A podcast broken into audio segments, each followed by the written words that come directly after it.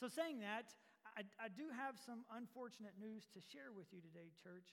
Uh, due to the cost of inflation uh, and uh, what soft drinks cost these days, and some of y'all drink Dr. Who drinks Dr. Pepper in our church? Who goes to the vending machine and buys Dr. Pepper? Who, who buys Coke in our vending machine? Oh, there's a handful of y'all. You know, I can save the church some money if I put RC Cola in our vending machine. Did y'all know that, right? and Dr. Thunder. But how disappointed would you be? And if I would have had the foresight of this illustration two weeks ago, I would have had Derek slowly begin to put some Dr. Thunder and RC Cola in, intermixed with all the others. But would y'all be disappointed if you thought you were going to get Dr. Pepper and Dr. Thunder comes out? I would. I would march down to the church office and ask for a refund. You better believe it. Like, I paid for Dr. Pepper, and yet you're giving me this. I should have to pay a quarter for this, not 50 cents. It's the same thing with RC Cola, and they're not bad. I mean, they're drinkable if you needed to drink them, but there's something about drinking the real thing, isn't it? When you want Dr. Pepper, you want a Dr. Pepper. When you want a Coke, you want a Coke. You don't want RC Cola. If you wanted RC Cola, you would have bought RC Cola. And you know, when I, I think about our passage today. Paul is really getting at this idea of those who pretend, religious people. That we all can tell the difference between the real thing and someone who's just imposing. They're an imposter. They may have some of the same ingredients within them, but, but you can tell the difference, can't you? And I think that's what Paul is really getting at in our passage today. Who is the real deal? And what does it mean to be the real deal? What does it mean for those who are simply pretending? They're putting on the mask, they're saying all the right things, they're doing all the right things. You see, church, when the gospel takes root in your life, it manifests itself in outwardly obedience to Jesus. When the gospel takes root in your life, it manifests itself in outwardly obedience to Jesus. But I think so often we can get that confused. You see, the gospel has to take root in your life. Sometimes, though, we start with the behavior part of things. I mean, I don't know how many times I've heard it, and I'm sure you've heard it too, but I need to get my life together before I do X, Y, and Z. Before I can serve, before Jesus will love me, I got to kind of get this part of my life cleaned up. But you see, that isn't how the gospel works. If we are left to our own devices to, to get our own life and our affairs in order, it's never going to work out. And in fact, we will find ourselves further and further away from the heart of the gospel. But when the gospel takes root in your life, through the power of the Spirit, it brings about obedience. Now, not perfectly. We're not going to be perfected in this life, but we see this outward expression of obedience to Jesus because there's been an inner transformation. And that's what Paul is getting at today. You know, last week we looked at a really tough passage. We, we looked at Romans 1 26 through 32, and we did have some issues on our recording, but those have been resolved. So if you want to go back and, and listen to what uh, we, I preached on last week, uh, you can certainly do that. It kind of wouldn't allow people to watch it last week during the service for various reasons, but those have been fixed. If you don't want to go, if you don't have Facebook, you can go online and watch it at our website. But we talked about really, really, Romans 1 is about how Gentiles, pagans, have failed to recognize and to failed to worship God. And thus, in return, they have created idols and worshiped the creature rather than the creator. But at the really, I think the, the summary of Romans 1 is that we have heart problems, that we, we turn everything into idols if we don't pursue Jesus first and foremost. That our life will be filled with these things. And after talking about Gentiles and pagans, and Romans 1 18 through 32, Paul then now turns his attention in chapter 2 to Jews. And we don't know this until verse 17 of chapter 2. And while we can't look at all the verses today in, Roman, in Romans chapter 2, we would be here far too long. But a summary of Romans 1 through 16, we see this idea that God is patient and God is kind, but that people resist God's love. But then we're told in verse 11 that God shows no partiality and that Jews, when they commit sins, God will judge them as well. And that's what really Paul is getting at. If there's kind of one big idea behind chapter 2, it's that, that Paul has in mind that he's leveling the playing field between Gentiles and Jews.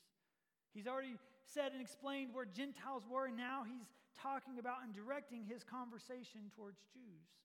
Imagine those house churches, these five house churches filled with Jews and Gentiles. And you have Phoebe there reading this letter to them. Chapter 2 begins very differently, directing their attention to, to Jews who think that because of their special status towards God and with God, that they won't be judged in the same way. And at that point, they won't be able to claim their Jewish identity for protection. They can't just claim the law and say, because we have the law, we will be saved, or because we've been circumcised, we will be saved. In verses 1 through 16, we see a leveling of the playing field, and then Paul anticipating. If you'll turn with me in your text now, church, to verse 17. Paul is anticipating a response, but Paul, we do have the law. We are different than the Gentiles. We have been circumcised. And Paul begins to anticipate their response. And this is what he begins to say. But if you call yourself a Jew and you rely on the law and boast in God and know his will and approve what is excellent because you are instructed from the law, so, right there in verses 17 through 18, Paul marks off five things. He says, You call yourself a Jew, you rely on the law, you boast in God, which boasting at this point is not a, a, a, a thing that we would think about boasting, but boasting is that we, we, we rely on God in all that we do. You trust in His will and you approve of what is excellent. You know the moral law of what you are to do. So, Paul is describing really the blessings of what it means to be a part of the house of Israel, what it means to be Jewish, and to find their identity in the covenant, because that's what Jews did.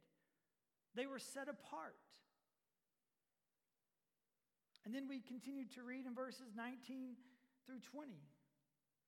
And if you are sure that you yourself are a guide to the blind, a light to those in darkness, and an instructor of the foolish, a teacher of children, having in the law the embodiment of knowledge and truth. So now Paul says that, yes, you, you have this identity that you have in Christ, or in the law, in the house of Israel. And then he lists these four things that, that Israel was supposed to be to the nations. They were to be a guide to the blind.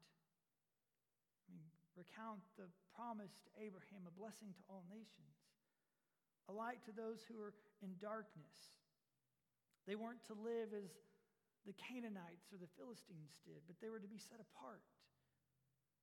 An instructor to the foolish, a teacher of children, having in the law the embodiment of knowledge and truth. You see, why Gentiles at that point had this revelation, general revelation of that they could look around and acknowledge that there was a creator, that Israel had been given the law, the embodiment of who God was.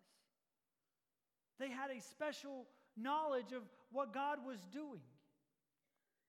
This knowledge and truth in the law. They weren't like the Gentiles, they knew right from wrong. God had taken them and set them aside to be a light to the nations, to be that voice of truth in the world. Then verses 21 through 24, Paul asks these four rhetorical questions. That you are these things, but you then who teach others, do you not teach yourself? While you preach against stealing, do you steal? You who say that one must not commit adultery, do you commit adultery? You who abhor idols, do you rob temples? You who boast in the law dishonor God by breaking the law. Now, Paul isn't saying that every Jew does all of these things, that every Jew committed adultery, or that every Jew stole. But he has this rhetorical device of going on that if you've broken any of the laws, you've broken all of them. It's just like breaking a window. One time playing baseball with my brothers, we broke a window. We didn't want to tell our parents because when you break a window, can you put it back together? You can't. It's there for the world to see what you have done. And Paul is saying, because you've broken one, you have broken all of them. And because of that, because you have broken just one of these laws, you are blaspheming the name of God. I mean, why was it that Israel constantly was conquered by foreign powers? Because it was their collective disobedience. Yes, there were some who were righteous there, but as a whole, they were disobedient. They weren't a light to the nations. They weren't all these things, and because of that, because of that, Gentiles doubted who God was. But you see, God had a plan. He had a plan. Even though that Israel had forsaken their vocation in the world, they'd been tasked with something very specific. And the world mocked them for it. God didn't give up. You see, I think that's one of the beauties of the church. You see, Jesus came and he inaugurated the kingdom. You go back to read the Gospel of Mark. Behold, the kingdom of God is at hand. Jesus came to usher in God's kingdom, did he not, church? That's what he preaches about, the kingdom. And out of that, then we see the birth of the church. After his death and resurrection, we see the church begin to be instituted. The Spirit falls upon those in Acts, and, and this movement begins where the people of God now carry forth God's mission in the world. They continue what Jesus has done. I mean, if you read the book of Acts, Luke and Acts are part of the same, they're, they're, they're pretty much one book together. But what does Acts do if you go through Acts? I mean, it's pretty much a retelling of the disciples doing all the things that Jesus did. But you see the church doing it. It's a beautiful thing that you see. And if Israel at one point had failed in its vocation to the world, I often think, how does the church fail in its vocation to the world? What is the purpose? What is the calling of the church? You see, the, the church is the instrument that God has chosen to use right now here on this earth to fulfill his mission. That God's mission in the world is to redeem all people, to bring all people into a relationship with him. And God has chosen to use the church. And it's the people who make up the church that continue this, that, that moves in a powerful way. So that the world knows that something is different and set apart. There's a story by Lesslie Newbigin, a, a missiologist. He was a missionary to India for 40 years. And he told a story that when he would study scripture with believers in India, there would be Muslims and Hindus that would come and observe and, and listen and watch what they were doing. And as they were sitting on the floor, he, he thought to himself, that the only way that these Muslims and Hindus will believe the gospel. It isn't because the Bible is God's word. We believe that, but those Muslims didn't believe that. Hindus don't believe that. They don't even grant you that thought. But he came to understand that the only way that they could see that there was truth in the power of the gospel And the power of God's word is that if it manifests itself in the life of those believers, particularly in India where there were caste, you had certain layers of where you could advance to, and then you hit a ceiling and you couldn't go to the next class. If you were in this socioeconomic class or you were this race and this is where you were, and everyone had a place on the pecking order. But Newbigin in the Gospel, it changes that. That it's no longer about what family you were born into or how much money you have, but that we're all one in Christ Jesus. And that we see there that there has to be this embodiment of the gospel, the vocation of the church. And for Israel, they tried to claim that they had the law, but they couldn't keep the law themselves. Their vocation to the world had, had failed. But as we've seen, as we saw in Romans 9 through 11, that God was continuing to work. He, there was a winnowing, a, a refining of Israel that would culminate in Christ Jesus. And that possessing the law for those Jews who are listening does not prevent them from God's judgment. Just as being a church member does not save you.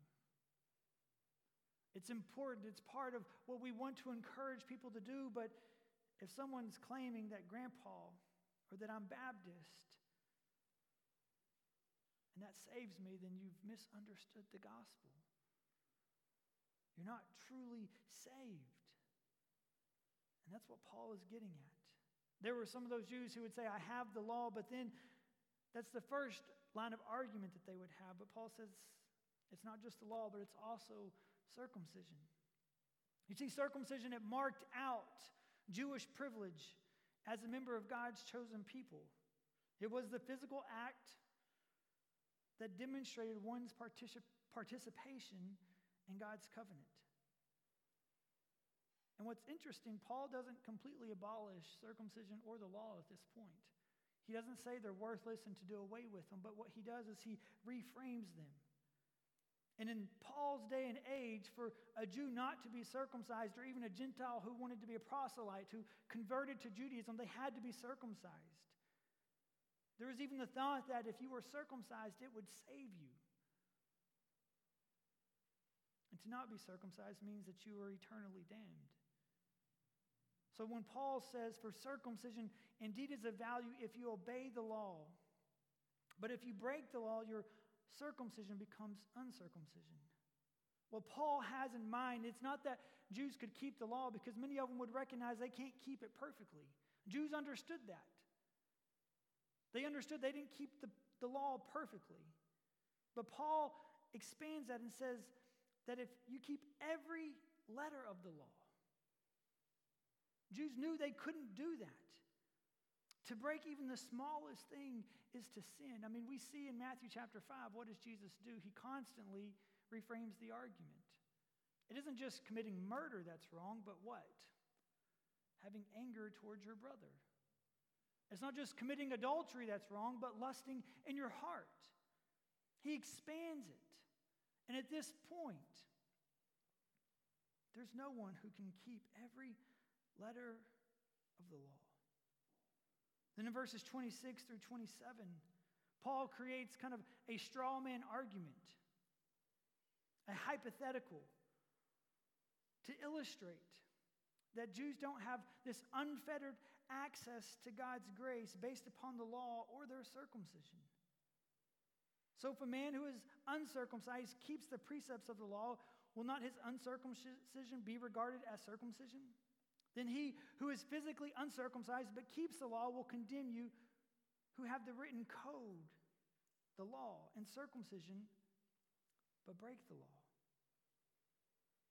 He then goes on to say in verses 28 and 29 For no one is a Jew who is merely one outwardly, nor is circumcision outward and physical.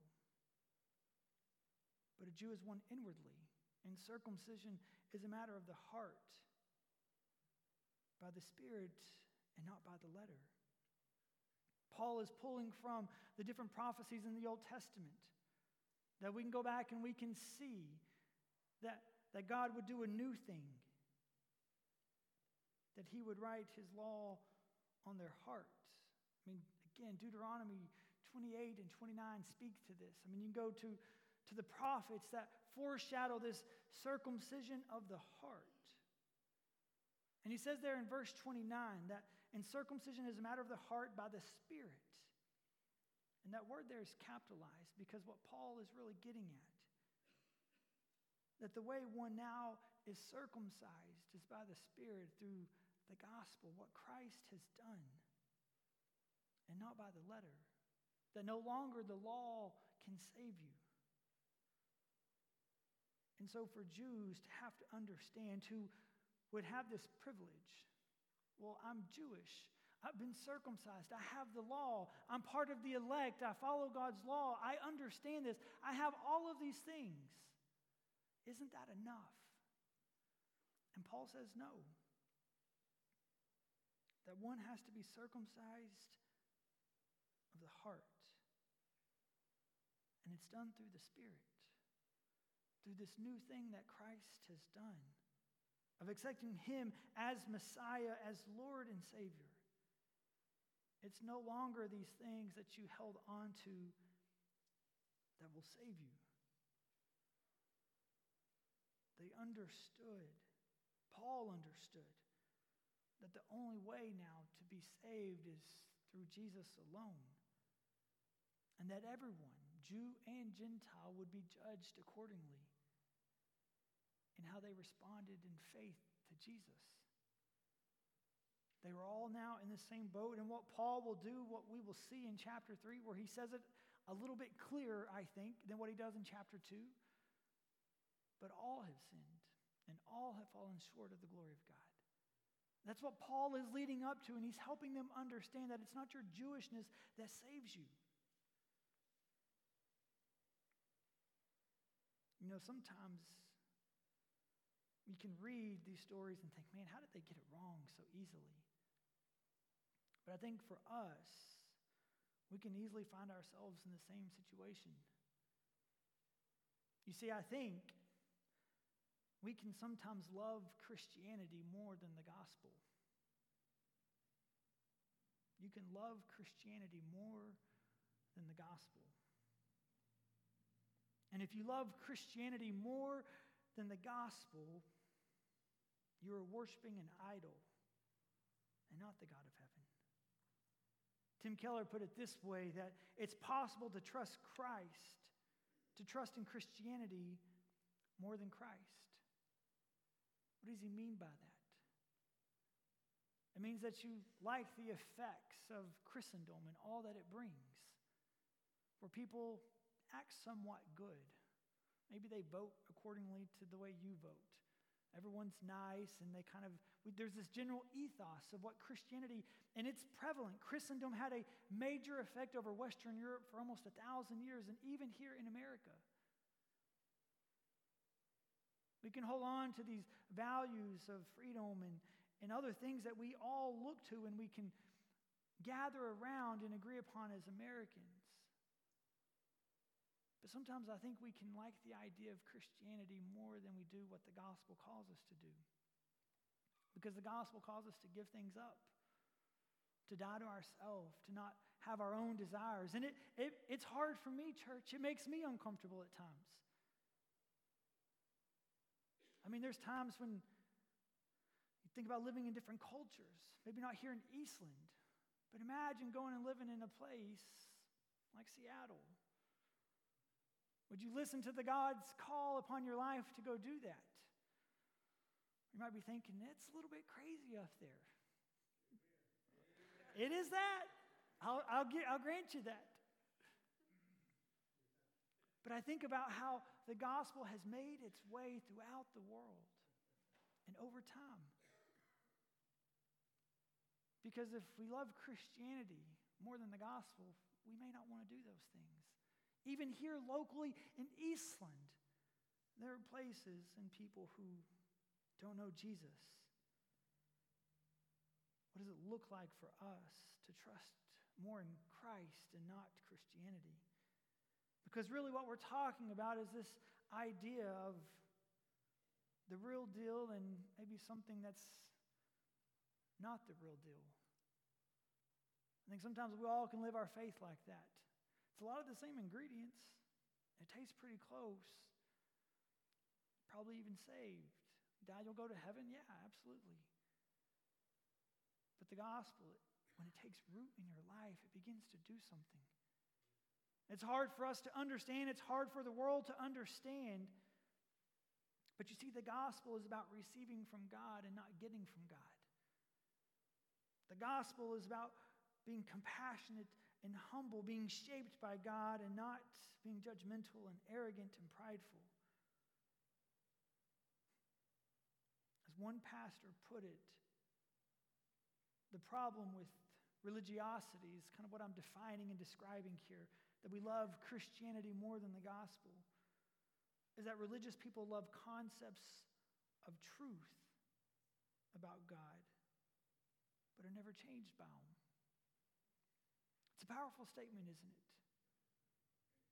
Religious people love concepts of truth about God, but are never changed by those very concepts. They don't take root in your life. And when I read that, how convicted I was. That it's so easy to live in my mind, to think I'm doing all the things. But the longest journey that we all have to make is from the head to the heart, isn't it?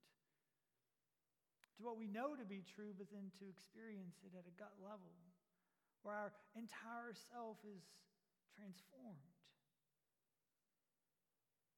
But you see, when the gospel does take root, when it truly takes root in your life, and you invite the Spirit to come in to transform you and to change you, amazing things happen. Things that you would never thought of or expect. You see, it manifests itself in love and joy, peace, patience, kindness, goodness, faithfulness, and self control. It manifests itself in an obedience to seek reconciliation. It manifests itself in a, a dying to yourself because it's what Christ calls us to do a laying down of our life, a giving up of our life for the sake of others. The vocation of the church is being willing to do whatever it takes to live out that calling, to take the gospel to our neighbors, to our community, and the world beyond. It's a beautiful thing when the gospel takes root. And sometimes, when it has taken root, we forget to nurture it. Sometimes we're not planted by those streams of water that give it life. We fail to be in community with others. We aren't committed to God's word and shaping our life. And so, what happens, those roots can become dry. But thanks be to God for his grace. And that's simply what we have to do today and every day is to receive what God has already done for us. So, if the gospel has taken root in your life, and perhaps at this point you don't have those living streams giving life to it, then I would encourage you today to pray for the Spirit to revive your heart and your life, to begin to take root, to transform, to nourish you, to draw closer to God this day, to trust in Him and His goodness and what He longs for you. And if you're here today and you don't know Jesus, then just as Paul said to those who are Jews, to those who are Gentiles, that the way you enter into this relationship is through faith. It's interesting, Paul doesn't talk about faith in chapter 2. But Romans 1 through 4 is kind of a section together, and he just told us in Romans 1 16 and 17 that the righteous shall live by faith. And it culminates in chapter 4 that Abraham was saved by faith. It's by faith that we receive what God has done for us, what we could not do for ourselves. Let us pray, church. Father, we come before you. We thank you We thank you for what you have done through Christ Jesus. God, I pray in this time for everyone here today that whatever struggles they may be facing, what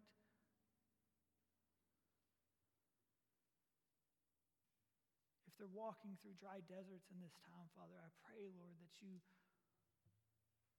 will fill them with your spirit, that you will give them your living water, that they may taste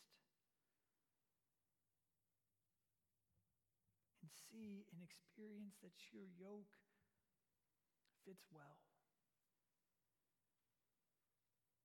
I pray, Lord, that you encourage them, that you help them experience your grace and your mercy anew this day.